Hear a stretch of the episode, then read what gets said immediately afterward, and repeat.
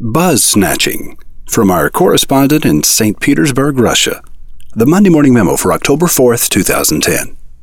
Roy, Ogilvy's St. P office is a client of ours.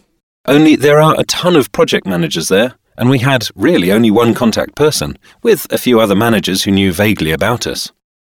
I was chatting to the lovely Katya, my contact person, on Skype one day. Joked something about her using our corporate plane if she needed it. She said she hadn't time, but couldn't we send our pilot to Paris early one morning to pick up some croissants and deliver them to her? Well, needless to say, we don't have a corporate plane, let alone a pilot. But the idea took seed, and a few weeks later, costumes hired, boxes specially made, 65 croissants ordered, we barged into the Ogilvy offices mid morning and distributed to an amazed team of advertising and PR professionals a load of fresh croissants. The initial silence was followed by the odd WTF, and then a huge round of applause, posing for photos, and many grins all around. Followed numerous thanks emails and lots of comments on the Facebook photos. Plus, everyone I know and work with in St. P and further afield saw the pictures too. For an outlay of about $350, that was some awesome publicity in itself. But the best bit was the orders that followed. We've seen a huge surge in translation and interpreting orders from them since, so the costs were covered within a month. Result. I was wondering about popping into WA in Jan, but so far no details on courses for then.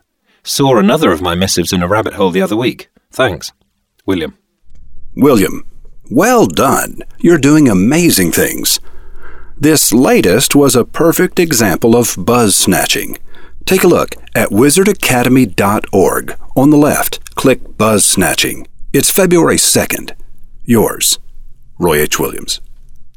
Roy, that sounds delightful. Thanks. I'll see if I can tie it in. Quick question. Listening to Moondance by Van Morrison, I suddenly wondered whether hit songs by artists who continually pump out hit songs also depend on third grav bods for their success. I ask because I couldn't identify one in the song. And then I remembered that we only looked at one hit wonders in the example. So I figured perhaps there was a different formula for repeat successes. William. The answer to the question posed by William Hackett Jones can be found in the rabbit hole. Do you know how to get in? If not, go to MondayMorningMemo.com, look around, click what seems right. Aru. Roy H. Williams.